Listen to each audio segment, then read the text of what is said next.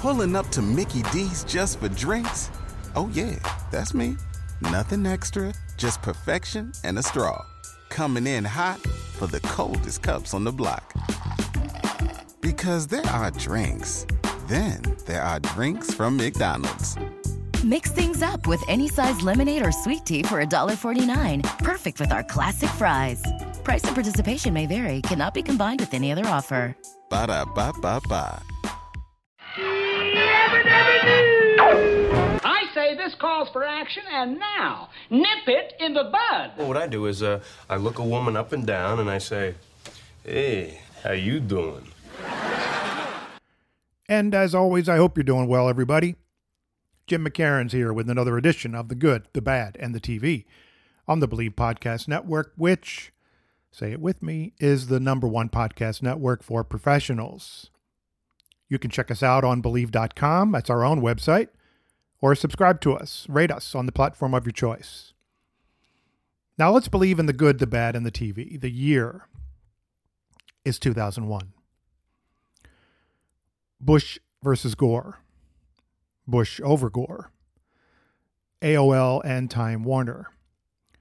AOL with Time Warner. Baltimore and the Super Bowl. Dale Earnhardt. Timothy McVeigh. Robert Hanssen. The Oklahoma City National Memorial. Anthrax. Enron. Jeter. The deaths of Dale Evans. Abe Beame. Stanley Kramer. Hank Ketcham, John Lee Hooker, Carroll O'Connor. All of it happens this year. None of it comes close to being the first thing to mind for 2001. The impact of 9 11 on the entertainment business doesn't compare to the destruction of life and property and senses of personal security throughout the country. But there's fallout nonetheless. Movie releases are rejiggered. Broadway is shut down. Concerts are canceled. And TV projects of all stripes are rethought, reshot, rescheduled. At CBS, where I work at the time, the suddenly irrelevant Emmy Awards to air in five days' time are postponed, and then postponed again. The debut of a new show about the CIA is pushed back. Its literally explosive first episode re edit it. A TV movie about a plane explosion is removed from the schedule altogether. It'll air sometime next year. At the Fox network, a slightly bigger problem. It has a new and expensive action drama. It's about to premiere. It's about the fight against terrorism. Here's James Surowiecki on Slate.com a few years later, looking back. Quote, when 24 debuted on Fox in November of 2001, its chances of survival appeared slim at best. The show's narrative conceit each season tells the story of a single day in 24 hour long episodes seemed far too demanding for viewers who seemed to prefer the satisfaction of stories that were neatly contained in a single episode and 24's focus on the fight against terrorism. Its chief protagonists are members of the Los Angeles office of a government agency called the Counter-Terrorist Unit. Hardly offered escapist fare in the wake of September 11th. End quote. 24 does end up premiering in November, as the dust in lower Manhattan is literally still settling. The once abstraction of a weekly TV show about terrorism still a nightly TV reality. But the interest is high and the reviews are good. 24, it turns out, is a well done thriller. Audiences approve. And more and more continue to like it as the weeks tick by, putting 24 on the road to an Emmy winning crown for the Fox network for the next nine years. 24 tells of Jack Bauer, an LA based agent working with that CTU. It's a crime slash espionage slash dramatic thriller created by Joel Surnow and Robert Cochran. Although the story is that when Cochran hears the initial pitch from Surnow, he laughs it off as impossible to execute. The impossible part? That gimmick implied by the title. Each hour long episode of the season is made up of a real time hour, the total chronology of which adds up to a single day. A day when the country, if not the planet, is in peril.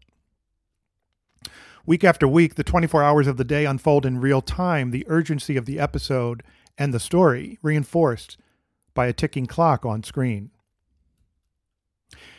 If there are buys to be made, conceits to be accepted, beliefs to be suspended by the gimmick, by the format, you know, lack of meals and bathroom breaks for the characters, deaths to be mourned and then quickly forgotten, travel discrepancies between two locations, the apparent installation of closed circuit cameras above every inch of the United States, accessible in real time, the acceptance that the fate of the world rests on one man's shoulders. Well, 24 makes the buys ones that viewers are willing to go along with, because with Kiefer Sutherland as Jack Bauer, the show is an impressively well acted, compelling, suspenseful, technically, technically near flawless drama. With its first season, simply known as Day One, set on the day of the California presidential primary and centering around a plot to assassinate rising star hopeful David Palmer, TV Guide hails 24 as the best new show of the 2001 2002 season. As it grows in popularity and its producers seem to grow in self confidence, 24 raises the stakes. Day 2 and a handful of future days pivot on nuclear devices actually threatening U.S. soil. Writes Andy Welch in The Guardian quote, We'd never seen anything quite like 24 before. When it first aired, 9 11 was very much on our minds. Our leaders told us of growing terrorist threats, warning that new laws would be needed for this changing terrain. While 24's first series didn't deal with Islamic extremism, subsequent series did, and it tackled these concerns head on. We saw the good guys caught between a desire to keep their country safe and the pesky laws inhibiting their operations, while various plots played to prejudices or subverted them. End quote. From Slate.com again. Quote, over 24's first four seasons, the seeming weaknesses connected that connected it to 9/11 have proved to be its most important strengths. The show's inherently suspenseful real-time format distinguishes it from everything else on television, and the real-life fight against terrorism has given 24 a political and even moral depth that might otherwise have been missing. While the show is, at heart, an unabashed thriller, it's distinguished by its narrative and its emotional complexity, and by Kiefer Sutherland's exceptional work as Jack Bauer. End quote.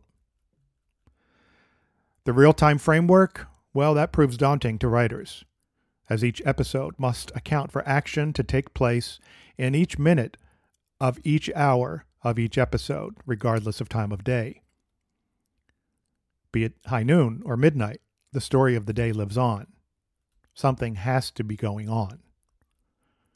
And there are systemic challenges connected to moving that story along within the confines of a minute by minute, second by second ticking clock.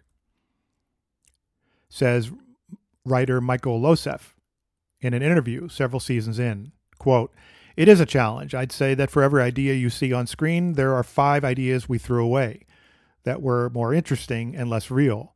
And there were five ideas that we threw away that were more real and less interesting. What you have to get used to as a writer is realizing that most of what you come up with is wrong for the show. It sometimes feels as if you're writing with both hands tied behind your back, blindfolded. Some of the problems are simple. You can't do a time cut. You want a character to be at CTU, but he's at the airport, so we can't have him at CTU right then. And then the way we write the show adds to that because although we do have a broad sense of the entire season's arc, we write the episodes sequentially. So you end up in situations where you need a character to be acting as if they're at full capacity, when in fact we've just killed his mother or father. It seemed like a good idea at the time, but later it's just damned inconvenient to have somebody mourning. End quote. But Loceff acknowledges that at heart, it is TV, that there's no way for everything that happens to happen in real time, and that some things just require some things that you just need to wink at. Sometimes, he says, it's helpful to, that an airport is actually just two doors down from the office. 24 fans point to its fourth and fifth seasons as its best. The former predicated on a terrorist cell passing itself off as the average suburban family next door, leading to an unplanned ascension to the presidency by an ill equipped VP. The latter, a labyrinthine Shakespearean tale that spins from the new president being more duplicitous than naive, ultimately brought down by his mentally unstable wife. The Day 5 season of 24 breaks through with 12 Emmy nominations. Kiefer Sutherland wins as Best Actor, and the show itself is named Best Drama on Television. In 2006, 24 was probably the most influential show on the air, writes Emily Todd VanDerWerff on the avclub.com.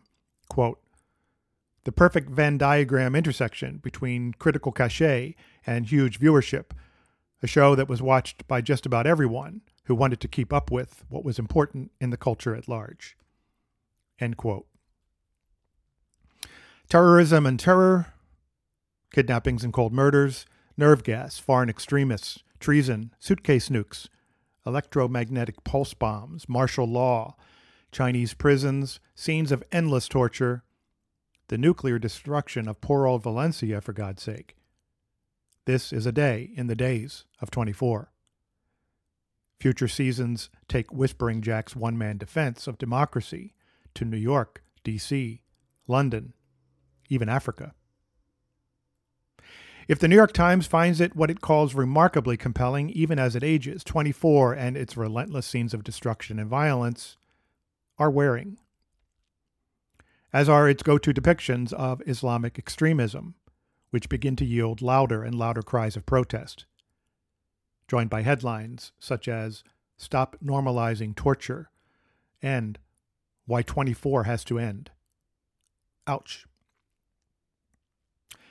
Kiefer Sutherland's action show is ahead of its time, notes The Guardian, but it verges on obsolescence towards the end of its near decade on the air. Quote, By this point, we'd seen The Wire, we'd seen Breaking Bad. We wanted something more cultured, more considered, more, well, better. End quote. When the 24 that begins in 2001 does end in 2010, there are future episodes, but they're either abridged versions or installments that feature a new lead. It does, having made that difference that often advances the form. A 2005 retrospective in the UK edition of Huffington Post is headlined How 24 and Kiefer Sutherland's morally compromised hero Jack Bauer changed TV forever. Quote, it might be seen as hard to believe these days when you can't turn on your TV for clock ticking crime procedurals, big budget political thrillers, or hard to love, impossible to ignore anti heroes. But Telly didn't always used to be like this, at least not until 24 came along, bringing Jack Bauer to the world and changing TV forever. Among the innovations it cites, what it calls the larger than life representations of what U.S. justice looks like in Jack Bauer's If the Walls Are Taken Away world. Its introduction of binge viewing to the American appetite. Staying in was the new going out. And storylines involving a black president that just may have been a contributing factor in the 2008 election of Barack Obama. But critics and viewers alike Note that 24 innovates in technical ways too. The gimmick and its ticking clock, the split screen storytelling, the use of the cliffhanger both from hour to hour and season to season, if not within each hour itself, from act break to act break. And, not for nothing, says AV Club's Emily Todd VanDerWerff, 24's 2006 Emmy as Best Drama very likely marks the last time a broadcast TV show will claim that honor. You got to believe. I'm Jim McCairns. I'll be back with another installment of The Good, the Bad, and the TV in 168 hours. Stick around.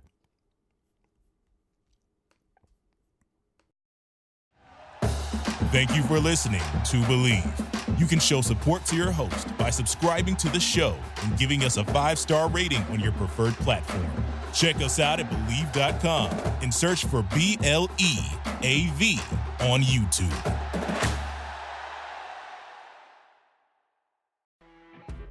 You know, when you're listening to a true crime story that has an unbelievable plot twist that makes you stop in your tracks? That's what our podcast, People Are the Worst, brings you with each episode. I'm Rachel. And I'm Rebecca. We're identical twins who love true crime cases that make you say, didn't see that coming, and we hate the people responsible for them. Listen to People Are the Worst now on Apple, Spotify, or wherever you get your podcasts.